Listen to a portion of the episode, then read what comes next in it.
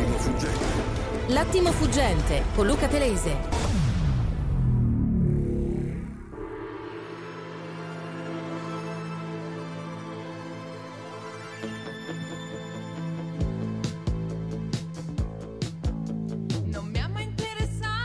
E c'è anche una vipera economica che vorrebbe pungerci.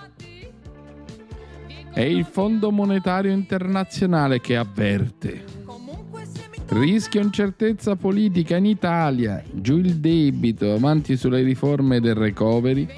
La siccità è una minaccia per la crescita al nord. E leggo dalla stampa Alberto Simoni, corrispondente da Washington.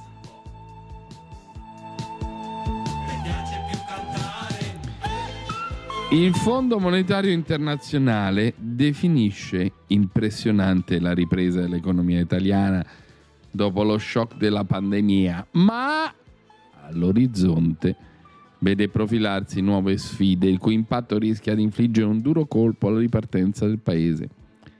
I segnali, spiega il Fondo Monetario, si scorgono già, tanto che l'organizzazione internazionale nell'outlook del 27 luglio ha fissato la crescita del PIL italiano nel 2022 al 3% e, scrive la stampa, l'ha drasticamente abbassata per il 2023 allo 0,7%, la cifra più bassa fra tutti i paesi dell'Eurozona.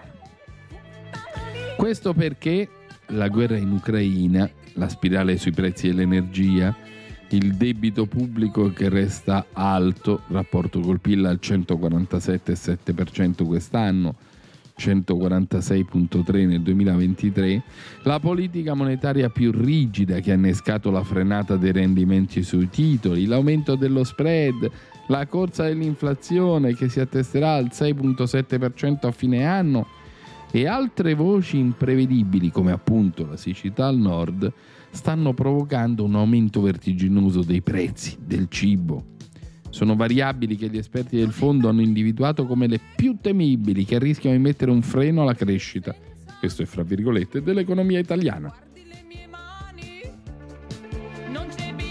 È in questo contesto, scrive la stampa, che il Fondo Monetario raccomanda all'Italia di continuare a spingere sulla strada delle riforme, diritto civile, amministrazione, concorrenza, per consolidare la produttività del paese, stagnante da decenni, e poi la crescita.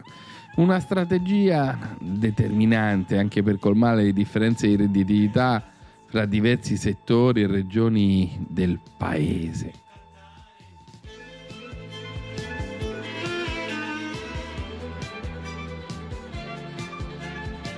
In quest'ottica, scrive ancora la stampa, gli esperti del Fondo Monetario Internazionale riflettono, parlando dell'Italia, sulla riforma del catasto, sottolineando che da 40 anni è in cantiere e con l'aumentare del valore del mercato degli immobili si generano, vista la linearità della tassazione sulla casa, disuguaglianze. Altra criticità foriera di equilibri e di squilibri sociali è il mercato del lavoro se la disoccupazione fra 2022 e 2023 oscilla fra l'8 e il 9%, la pandemia, scrive il fondo, ha modificato le tipologie di impieghi, visto il ridursi della fascia di persone attive e creato soprattutto posti di lavoro temporanei, un quadro complessivo che ha portato all'erosione del reddito medio reale. Aia. Gli esperti del fondo, scrive la stampa, sono stati in Italia nel mese di maggio e hanno chiuso l'Article 4 il 12 luglio con alcune considerazioni aggiuntive. Prima della caduta del governo Draghi, ma con la crisi già in corso, tanto che nelle 130 pagine del documento si evidenzia il clima di incertezza politica, eh, che complica il cammino delle riforme. Il rischio infatti si legge in questa analisi molto dettagliata è che l'instabilità governativa possa portare al rallentamento della crescita e a rinnovare le preoccupazioni per la sostenibilità del debito pubblico. In quest'ottica, si legge nel documento e riporta la stampa, sono da leggere gli apprezzamenti per la gestione del PNRR e il richiamo a continuare tempestivamente su quella strada per non perdere fondi e finanziamenti europei. La raccomandazione e l'invito alla prudenza fiscale e alla razionalizzazione della spesa pubblica necessarie per mantenere la traiettoria del debito in fase calante. In quest'ottica si può leggere la riflessione sull'efficacia ecco, del super bonus, quello del 110% delle ristrutturazioni definito vulnerabile a carichi eccessivi anche se è stata introdotta una misura per ridurre le richieste ai crediti fraudolenti. Se la politica monetaria e il rialzo dei tassi di interesse da parte della banca centrale, pur se su binari diversi e aggressività della Federal Reserve USA sembra accertata, è lo scenario ucraino quello che più complica le previsioni del fondo. La probabilità di una destabilizzazione politica e soprattutto un aumento dei prezzi di cibo e energia è rivenuta alta. Nei primi cinque mesi del 2022 i prezzi di energia sono saliti del 70%. Sono 2.000 euro l'anno in più per le famiglie, lo scrive il fondo. L'impatto che un ulteriore aggravamento della situazione avrebbe su imprese e famiglie è difficilmente quantificabile, scrive il Fondo Monetario Internazionale, però potrebbe innescare, pensate, una seconda ondata inflattiva, impattare sugli investimenti, minare la coesione sociale e la stabilità politica. Ecco perché sono fondamentali per il FMI due elementi. La prima, i sostegni e i tagli delle accise in bolletta, una misura importante ma che deve avere un carattere di temporalità. In secondo luogo, Roma deve promuovere gli investimenti in energia pulita e rinnovabile. Ah!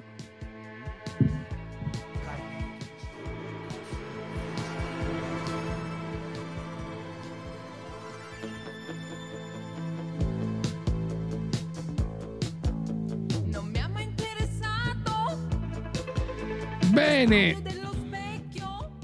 vi avevo preannunciato che vi avrei fatto un regalo, ma le voci di ieri sono voci molto importanti. Allora sentite la zuppa di porro che per noi è sempre importante. Calenda dice cose spesso molto ragionevoli, però e sono quattro giorni che l'Italia è ferma e a discutere, no? quelli che dicevano l'agenda Draghi, non possiamo parla- parlare di stupidaggini, eccetera. Il vero tema è per quale motivo o se c'è un motivo per il quale oggi Calenda andrà con il Partito Democratico. Allora, io premetto che Calenda lo trovo un, un, un, un personaggio politico che nonostante sia stato eletto col Partito Democratico e nonostante mh, non sia, eh, diciamo, eh, il mio cup of tea, beh, dice delle cose spesso molto ragionevoli. Però adesso l'idea che un partito, quello di Calenda, che secondo il Corriere della Sera è al 3,5% rispetto a un partito che è al 23%, sia quello per cui tutti sono appesi, un motivo ci sarà e lo leggeremo tra poco per folli, però vi dà un po' il senso di un paese un po' mh, mm, eh, diciamo appeso appunto a Calenda Gelmini Carfagna, perché di questo stiamo parlando, cioè il nuovo partito azione è Calenda Carfagna mm, Gelmini e che oggi sono l'apertura del Corriere della Sera, l'apertura del Tempo, l'apertura di Repubblica e di tanti altri giornali. Le sportellate! Letta calenda, no a esclusioni e sportellate è un metodo con cui io faccio fatica a lavorare.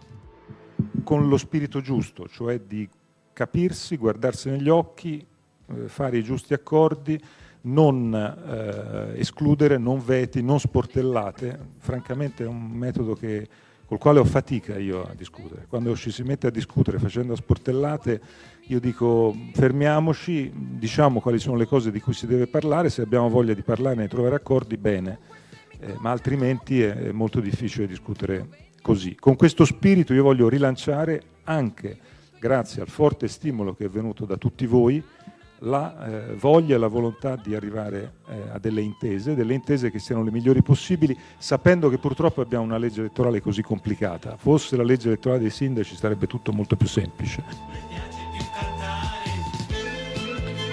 Uh, uh.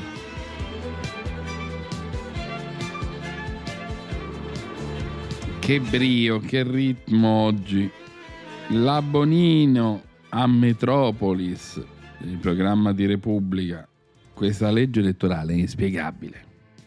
Premesso che io non sono che questa legge elettorale eh, che poi è la base di cui ci stanno poi tutti è inspiegabile. Persino a me l'ho dovuta rileggere 32 volte per scoprire eh, una serie di trappole di vario tipo.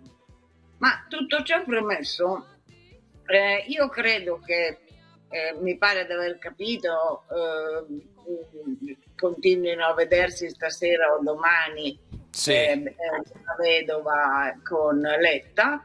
Eh, ma ehm, insomma viene un po' difficile, scusate, eh, pensare a Draghi alla, con Fraccaro che ha eh, votato 55 volte no alla fiducia a Draghi. Ma insomma, di cosa stiamo parlando?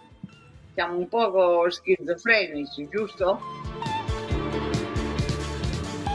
Fraccaro no, in realtà Fraccaro c'è un lapsus, eh, probabilmente da Bonino parlava di Fratoianni perché Fraccaro ha votato la fiducia. Tabacci dice che il 25 settembre sarà un passaggio epocale. 31. Il 25 settembre prossimo sarà un passaggio epocale, noi dobbiamo essere dalla parte giusta, non dubito che sarà così. E quindi lo dobbiamo fare nell'interesse del Paese. Qui eh, è stato ricordato il risultato straordinario del governo Draghi, che posso anche definire il mio amico Draghi, perché lo conosco da 40 anni, e con la crescita del PIL del 3,4 e per la prima volta eh, dopo Prodi scende il deficit. Sono due gli elementi su cui bisogna guardare. La crescita, che è la seconda nel mondo dopo il Canada, in quest'ultimo trimestre, e, la, e, e il calo del deficit. Quindi vuol dire che la linea era giusta, non era sbagliata, casomai va incrementata, ma quello vuol dire che noi dobbiamo gestire al meglio il piano nazionale di ripresa e resilienza.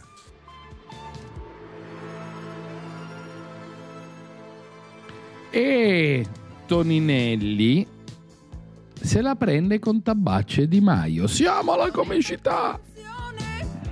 Siamo alla comicità politica assoluta. Se escludiamo il Movimento 5 Stelle, non c'è una forza politica che stia parlando di programmi, cioè di cose da fare in caso in cui domani andasse al governo. Guardate un attimino gli accadimenti. Comici! Di Maio, quello che si presentava come il nuovo, il giovane della politica che fa, fonda un partito con Tabacci, tra l'altro lo fa come fusione anche per evitare la raccolta delle firme per poter partecipare alla competizione elettorale e ci mette dentro impegno civico. Ma io mi domando, ma magari su un dizionario ha letto il significato di civismo, che significa lavorare per l'interesse comune, per gli altri, non per se stesso? E Di Maio è quello che se n'è andato dei 5 Stelle appena ha saputo che veniva confermata la regola dei due mandati che lui aveva già fatto e quindi non aveva più niente da perdere.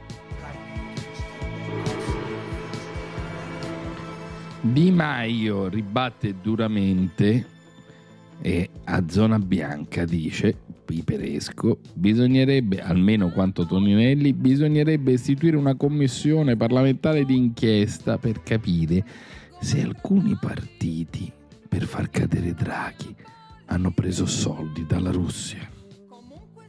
Allora io non voglio accusare nessuno, io chiedo soltanto che appena inizia la legislatura si possa istituire una commissione parlamentare d'inchiesta che faccia luce su se alcuni partiti abbiano preso soldi, per esempio da mondi economici finanziari russi, o abbiano particolari legami non trasparenti con i mondi politici legati a Putin. Perché questo è importante? perché ne va della nostra libertà, ne va della nostra sicurezza nazionale.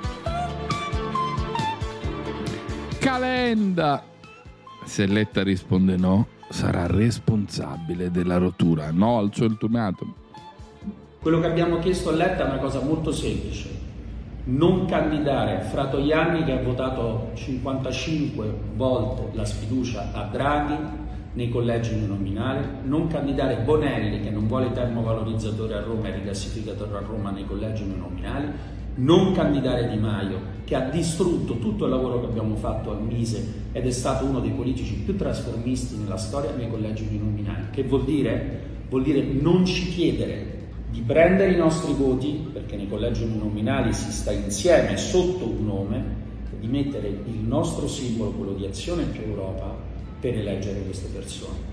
Ed è talmente logico che noi abbiamo allo stesso tempo detto a Enrico Letta, certo, allo stesso modo noi non candideremo negli uninominali che ci spettano personalità divisive perché bisogna unire per vincere.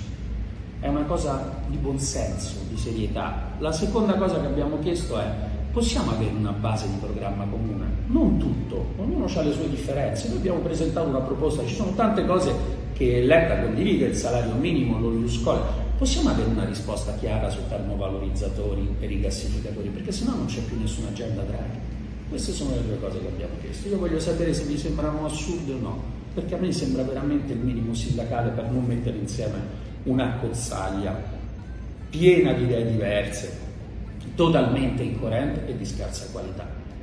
E se la risposta sarà no, intanto che arrivi una risposta perché la stiamo aspettando da molto tempo, ma se la risposta sarà no, e allora caro Enrico Letta la responsabilità della rottura sarà interamente tua.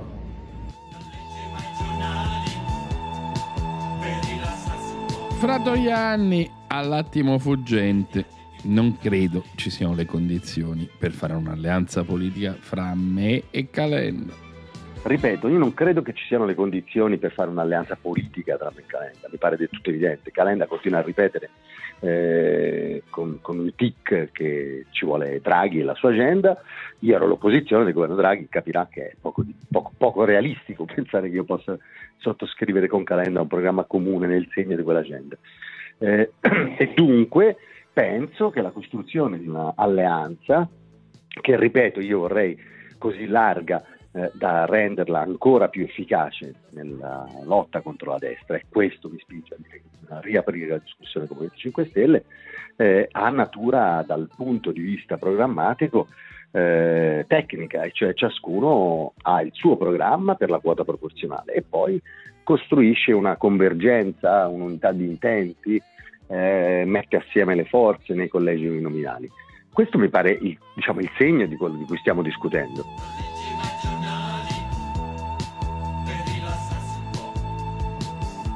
Uh, va bene, abbiamo dato molto al racconto delle vipere. Oh, oh, oh. Non vorrei staccarmi, ma è giunto il momento di fare un cambio di passo e di andare a raccontare Carlin Pedrini. Cambio di passo!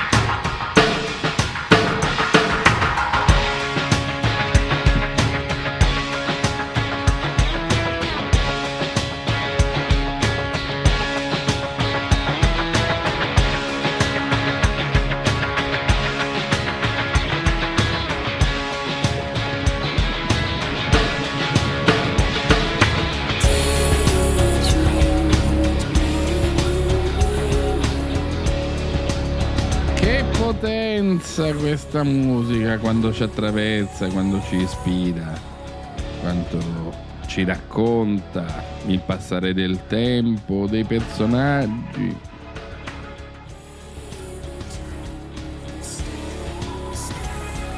E ci racconta per esempio dell'intervista di Carlin Petrini al Fatto Quotidiano che firma l'ex vice direttore Ettore Boffano.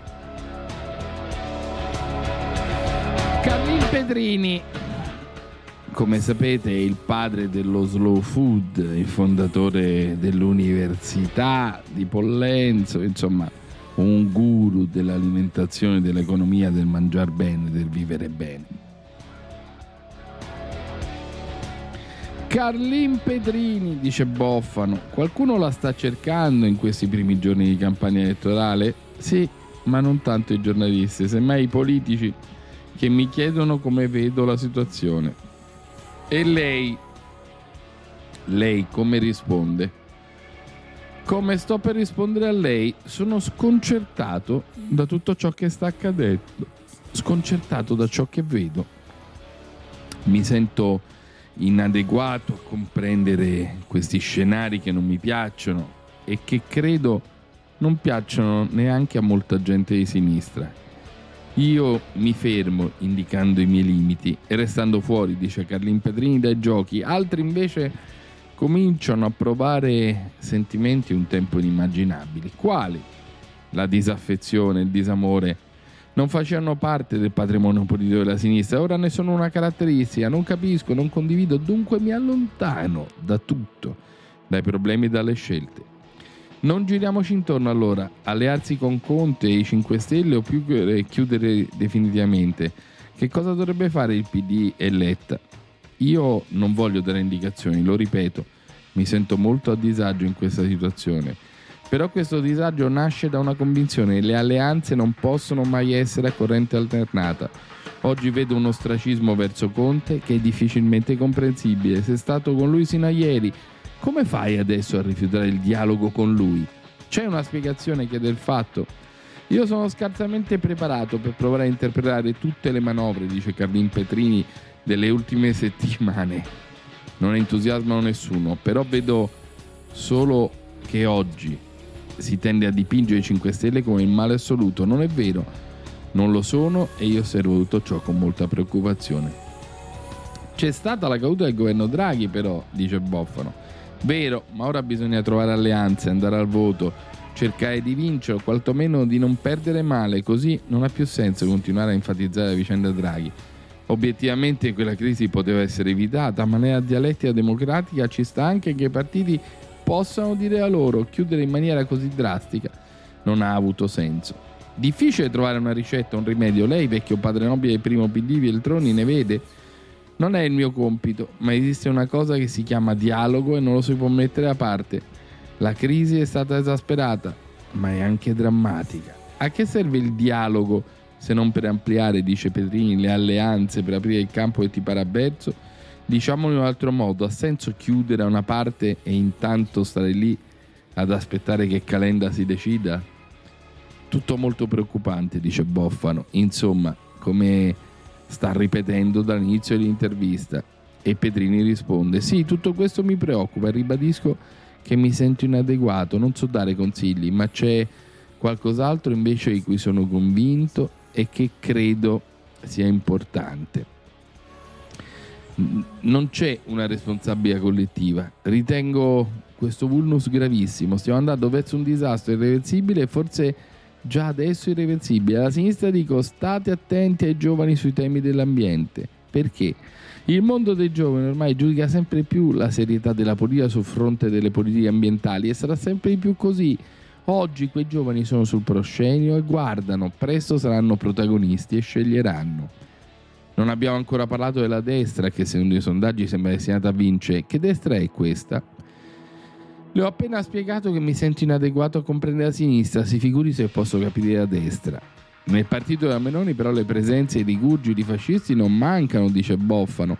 L'antifascismo può essere uno strumento decisivo per sconfiggerli? È un problema, risponde Pedrini, inutile negarlo, ma se si punterà solo su quello allora vuol dire che si hanno poche carte in mano.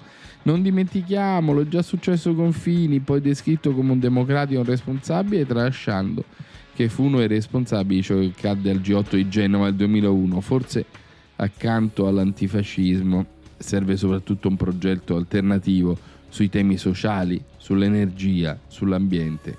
Arriverà questo progetto? E Petrini fa una pausa e dice: Non lo so, staremo a vedere. Wow!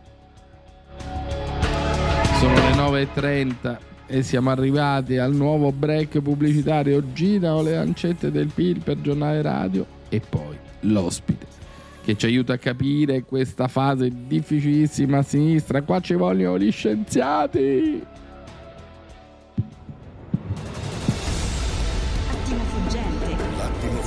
L'attimo fuggente con Luca Telese ritorna tra poco.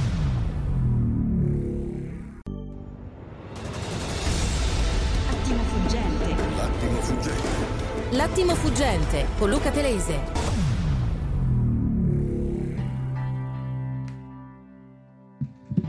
Rieccoci! Le 8 e 36 minuti e serve una calendologa per capire cosa accadrà fra il PD e Carlo Calenda, per capire cosa accadrà a sinistra. Serve Chiara Geloni. Buongiorno, la giornalista Buongiorno. unica che riesce a capire le traiettorie segrete dei leader e le loro scelte. Allora, Chiara, ora Rienne va più. Stamattina sapremo Stamattina sapremo, bella, io ricordo ancora la battuta di LK, i due personaggini, cosa dicono i sondaggi? Niente, prima vogliono un seggio sicuro. allora sì, ci sarà questo accordo, sì o no? il giorno della verità, invece oggi. E adesso devo dirti che Calenda mi ha illuso e quindi ora eh, se fa l'accordo ci rimango male. no, Ma scherzo. che dici? Ma eh, sei pazzo? Non lo so, non lo so, perché credo che Calenda sia troppo impolitico per, per riuscire a fare un accordo e quindi sarà molto difficile anche se penso che ci Beh, però chiamalo in politico, ha preso l'attenzione dei media, ha fondato un partito sì, dal sì, nulla, è arrivato al 7%, questa, dice lui. Ma non è questa la politica, questo è Twitter, questo è Twitter, questo è è stare sui giornali, è fare la star. Eh, poi no, no, le percentuali che dice lui non esistono, cioè, sono invenzioni. Cioè, lui Beh, ieri anche il TG della 7 perché sta con un pezzetto di, di, di partito radicale, no? del partito radicale di una volta che poi si è chiamato più Europa per questo raggiunge qualche decimale sopra il 3%. Questi sono i numeri di Calenda nei sondaggi, eh, poi magari i sondaggi sbagliano, e, eh, però insomma questa, questo è, questa è la realtà, cioè Calenda pesa quanto Fratoiani e Bonelli, per dire, ai quali mette veti. Mm. Eh, non, non, è un partito di dimensioni diverse, ecco. quindi la sua pretesa di scegliere i collegi, di avere una coalizione che debba avere l'aspetto di una coalizione letta-calenda, eh, e tutti gli altri in posizione subordinata, eh, di avere eh, voce in capitolo, diritto di veto sugli arg- argomenti tematici del, degli alleati, eh, diritto di dire chi può stare in un collegio e rappresentare tutti e chi invece deve stare solo in una lista proporzionale, sono pretese assolutamente ingiustificate, anche se capisco la, l'utilità marginale naturalmente che dà più peso ai suoi voti, ma insomma sono, sono condizioni non, non accettabili. Uh, a proposito, poi eh, Calenda in un collegio invece sarebbe in grado di rappresentare tutta la coalizione, di puntare a prendere tutti i collegi, più di Fratoianni? Me lo chiedo. Eh. Eh, lui pensa di sì. Lui pensa di sì. E quindi... non ho dubbi che lui lo pensi, però guarda che il problema c'è. Eh. No? Bene, facciamo no? però uno scenario. Oggi Emma Bonino, sì. nell'intervista che ho letto, dice anche no, in nessun modo alla presenza di Renzi nel centro-sinistra. Poi su Repubblica è, fin- è, f- è filtrato un sondaggio che dice che solo l'1% degli elettori del PD con- condividerebbe la sua presenza, ma allora se Renzi sta al centro, no? E quindi sicuramente correrà fuori dall'alleanza di centrosinistra. A Calenda conviene stare alleato con Renzi al centro o dentro il centrosinistra? Perché questa non è una cosetta da poco, no? Sì, eh, infatti diciamo che forse si poteva chiedere alla Bonino perché non vuole fare un'alleanza con Renzi se, se, diciamo, se, se, azione dovesse collocarsi fuori dalla coalizione del PD, diciamo. Eh, non avendoglielo chiesto il Corriere rimaniamo col dubbio perché è un po' in politica questa affermazione, sembra più di Calenda che della Bonino. No? Eh, in realtà il centro è un posto dove c'è anche questa, questo elemento eh, di narcisismo, di personalismo molto forte dei, dei leader che hanno fondato questi partiti e che fanno fatica perché la loro collocazione centrista e moderata mi sembra più dichiarata che praticata, perché poi cosa ci sia nel- di moderato nel modo di fare politica di un Calenda o di un Renzi o anche di Anna Bonino che eh, insomma conosciamo per appunto il partito radicale che è il contrario di moderato. Eh, per forza sono difficili da mettere insieme perché non sono moderati affatto. Però Calenda è il più dinamico, diciamo, nel centrosinistra, no? E bisogna dargli atto che ha saputo muoversi, candidarsi a Roma, raccogliere il 20%, che non è poco. Vive ancora sull'onda di poter ripetere quel 20%. risultato. Il 20% è il risultato che lui ha raccolto da candidato sindaco affermando votate un sindaco, non un partito, questo era il suo slogan elettorale, quindi eh, diciamo soltanto come voto personale, peraltro insieme ad altre liste che, che sostenevano la sua lista, che non si chiamava Azione, ma era una lista calenda. E in Sì. una realtà molto, per, per quanto grande, molto territorialmente circoscritta.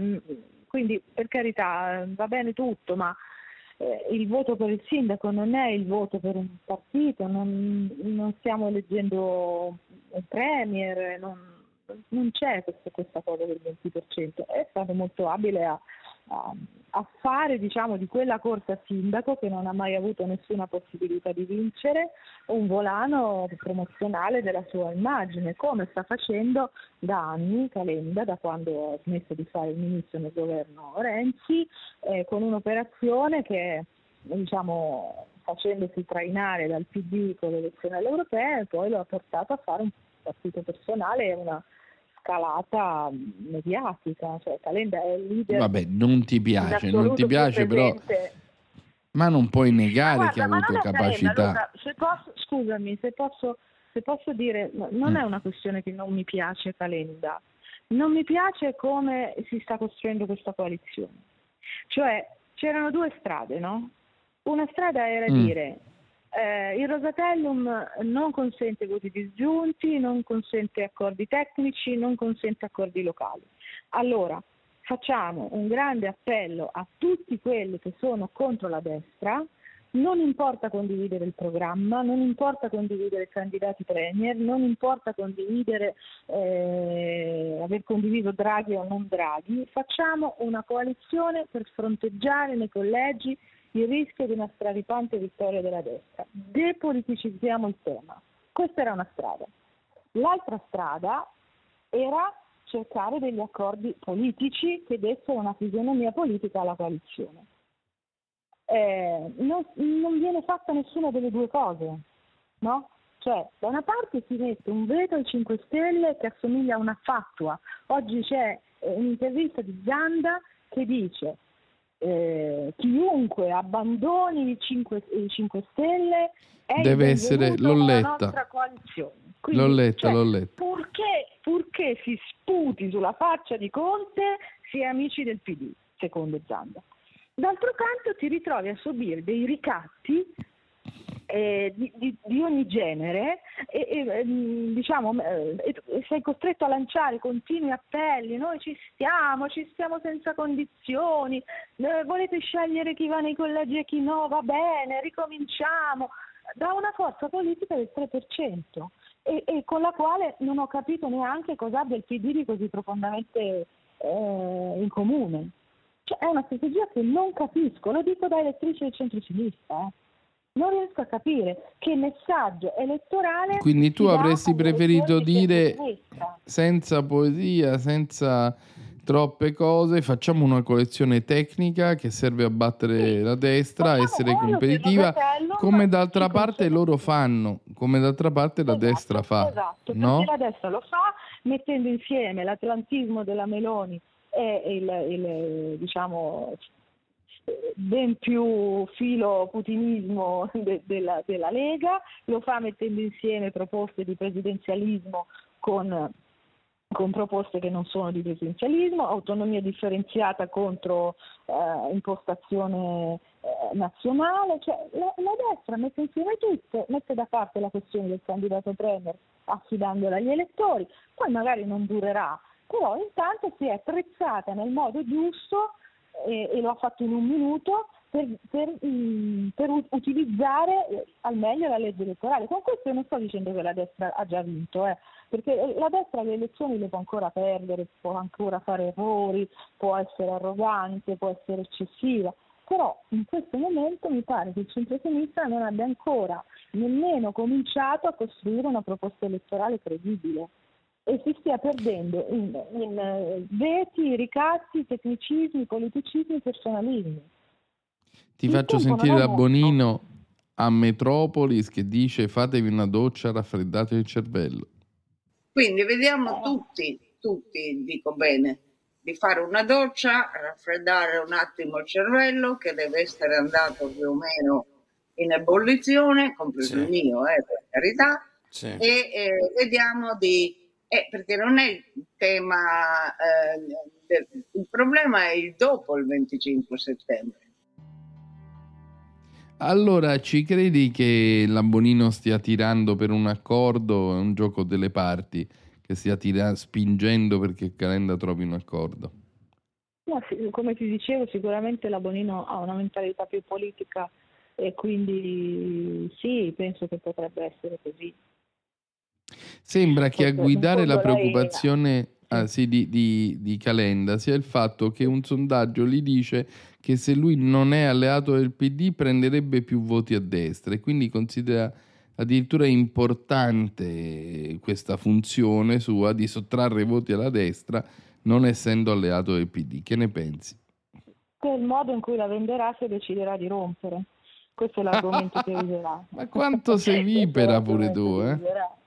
Ma proprio non dai nessuna speranza agli ideali. deciderà eh. di fare l'accordo, dirà che è così è più forte il fronte contro la destra. Se invece deciderà di rompere dirà così prendo più voti contro la destra. Cioè questo è, facciamo lo storytelling ovviamente, no? Eh, Senti- e certo lui ha combattuto tra queste due cose, eh, non è che non lo sia. Mm. Quindi gli dai atto. C'è però molto importante la eh, discesa in campo di Di Maio. Si è molto ironizzato sui social sul simbolo dell'ape Maia o l'ape di Maia e, e ti faccio sentire questo passaggio ieri e poi tu mi dici Dai. Di Maio ha detto abbiamo lasciato il partito di Conte quando abbiamo scoperto che stava disallineando l'Italia dalla Nato.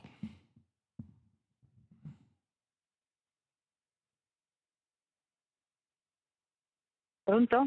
Non sento niente. Allora io non voglio accusare nessuno, io chiedo soltanto che appena inizia la legislatura si possa istituire una commissione parlamentare d'inchiesta che faccia luce su se alcuni partiti abbiano preso soldi, per esempio da mondi economici finanziari russi, o abbiano particolari legami non trasparenti con i mondi politici legati a Putin. Perché questo è importante? Perché ne va della nostra libertà, ne va della nostra sicurezza nazionale. Pensi che ci sia qualcosa di vero nel fatto che ci, stata- ci sia stata un'influenza di Putin sulla crisi? Io penso che la crisi sia spiegabilissima con ragioni italiane, non c'è bisogno di pensare che ci siano state interferenze straniere. Posso pensare che Putin sia contento che è caduto il governo Draghi, non, Certo. non lo trovo scandaloso ovviamente, cioè ognuno poi nella vita sta dalla parte che, che sceglie.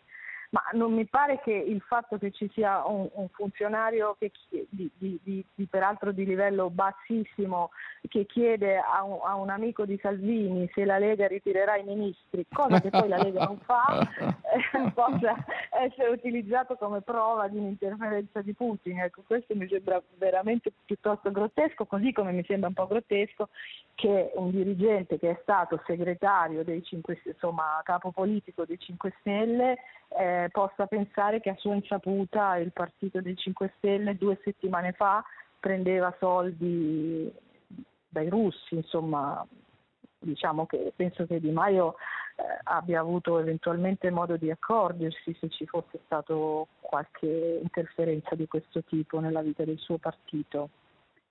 Ti Prima piace quel simbolo? Ah, L'ape bellissimo. funzionerà? Sì, sì. Mi ricordo Ma che se- l'ape era già nel simbolo di un altro partito, non ha portato tantissima fortuna. Oddio, che cosa stai dicendo? Sì, perché no, Chiara Geloni parla un po' per enigmi. E dillo, no, era, era il simbolo di Alleanza per l'Italia, no? Api. Eh, esatto. Api, era il partito di Rutelli. Cioè ci Quando fu una dalla- dal scissione. Partito Democratico perché scandalizzato del fatto che un bolscevico come Pierluigi Bersani avesse potuto diventare segretario? Eravamo nel 2009, Sì, sì, sì. eh, la guerra Non andò era- benissimo perché fra l'altro alcuni di Non quelli che benissimo. andarono con l'API sono quelli che poi sono andati con Renzi. Alcuni Quanto può prendere? PD appositamente quando, quando poi Renzi si Chi? candidò. Chi? Chi? Beh, mi ricordo l'onorevole Nobili. Luciano Nobili, per esempio, che era Certo. segretario di API di Roma, eh, volando, volando, tornò nel PD giusto in tempo per le primarie del 2013. Quanto può prendere Renzi da solo? Ieri era ospite di Mentana, ha mostrato le zanne, ha detto adesso combatto, sono io l'unica alternativa ai due poli. Quanto può prendere fuori tutto e tutti, menando tutto e tutti Renzi? Eh, insomma, è difficile, eh? bisogna raggiungere il 3%. Addirittura Non so pensi se che prenda meno del 3%? Ma sai, bisogna vedere tante cose, come va la campagna elettorale, come si polari- quanto si polarizza la sfida tra, tra Letta e la Meloni, che poi è quello che, che Letta spera, no? mi sembra di capire, e che spesso do- succede durante le campagne elettorali. Però certo mi sembra che il rapporto di Renzi con gli italiani sia un po' problematico. Allora ti faccio questo regalo, Renzi, a mezz'ora in più non mi ritrovo in Che questa bello. doppia coalizione destra-sinistra, so, so, so che lo desideri.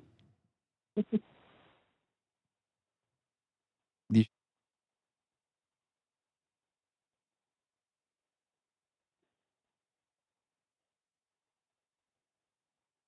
Penso che gli italiani abbiano due alternative chiare, la destra sovranista, Salvini e Meloni, e una sinistra che tiene insieme.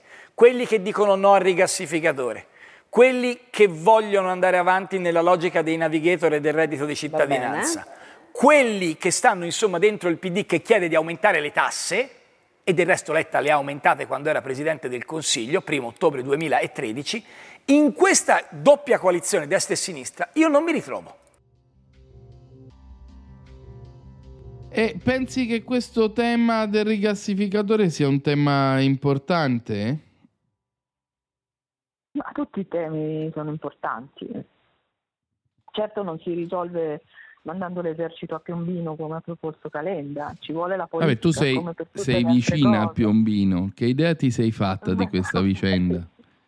Sei vicina perché sei so- cresciuta, come sappiamo, sulla costiera tirrenica, no?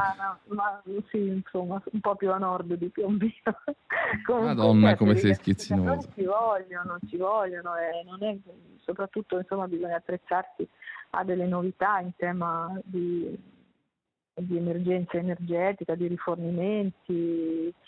Eh, però è un tema politico, è un tema difficile, tant'è vero che anche il PD di Piombino si è opposto al rigassificatore, eh, non è mica solo una È questione quello che ti di dicevo. di cui parla Calenda, quindi eh, naturalmente costruire come è stato costruire l'alta velocità o fare i rigassificatori che ci sono già in Italia eh, sono, sono temi che vanno gestiti, governati dalla politica, e altrimenti con la forza non si fanno. Ma ehm, cioè, qui forse, non- forse si è persa un po' la, la- la memoria di che cos'è governare, non è fare delle prove di forza o dei tweet o delle gare di popolarità, eh, è costruire le condizioni per realizzare delle cose. Pensate che c'è un solo rigassificatore per ora in Italia Purtroppo- e lo ha portato e lo- ed ha portato. Bersani senza che noi ce ne accorgessimo, cioè non ci fu Esatto, né un esatto, corteo di protesta perché fu concordato coi territori e Ma sì, ma ma, ma, anche l'alta velocità, lo stesso, stessa classe dirigente, stesso Bersani, il passaggio dell'alta velocità nei, nei territori strategici, nei, in mezzo ai paesini dell'Emilia Romagna, cioè non è che, non è che ci state passeggiate. Però eh, questo è il grande rimpianto. Una linea dell'alta velocità che insomma diciamo che al netto di alcuni problemi con i quali facciamo i conti, ma perché Bersani non si è voluto candidare, Chiara Geloni? Perché? Ma adesso questo lo spiegherà lui, ma lo sta dicendo, dice che, dice che ha fatto il parlamentare per più di vent'anni che gli basta, questo non significa lasciare la politica, ma lasciare il Parlamento sì. Sai che penso che mh, ci sarà un sacco di gente fuori dal Parlamento che farà politica nei prossimi anni non so adesso a parte Bersani no? cioè, ma per dire anche Fico cioè un sacco di, di dirigenti che, sono, che, sono, cresciuti nei, nei, 5 Stelle che non verranno ricandidati eh, non so forse penso eh, che potrebbe essere mm, cioè la cosa più figa sarà restare fuori dal Parlamento. cioè diciamo, restare fuori dal Parlamento is the new entrare in Parlamento. Mi si nota di più se sto in Parlamento o fuori. Esatto, Vabbè, esatto. Ci, qui la vera vipera è Chiara Geloni quando dice questa cosa perché sa benissimo che Berzani ci resta perché ha voluto restarne fuori altri resteranno fuori perché non hanno potuto, è il caso di Fico per il vincolo imposto da Grillo, e altri proprio perché sono stati segati nella corsa per il seggio, c'è il dimezzamento. Saranno, saranno candidati ma non saranno eletti, come capita sempre.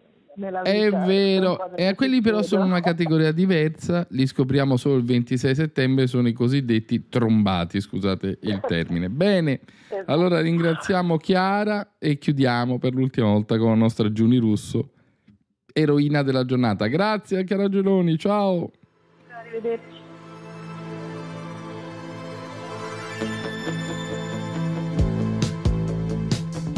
Allora, domani vi potremo dire se questa coalizione si è fatta oppure no. Se le vipere morderanno il centrosinistra oppure no. E vi segnalo L'ultima perla, la Ghisleri, una vipera sondaggista che dice attenzione, lo dico contro tutto e tutti, intervista a Repubblica di concetto vecchio. La partita è aperta e l'intesa conviene sia al PD che Azione. Wow! Che bello! Giulio Russo, l'abbiamo persa, ma vive qui con noi. Come tutte le cose belle, vivono a giornale radio e all'attimo fuggente. Ciao!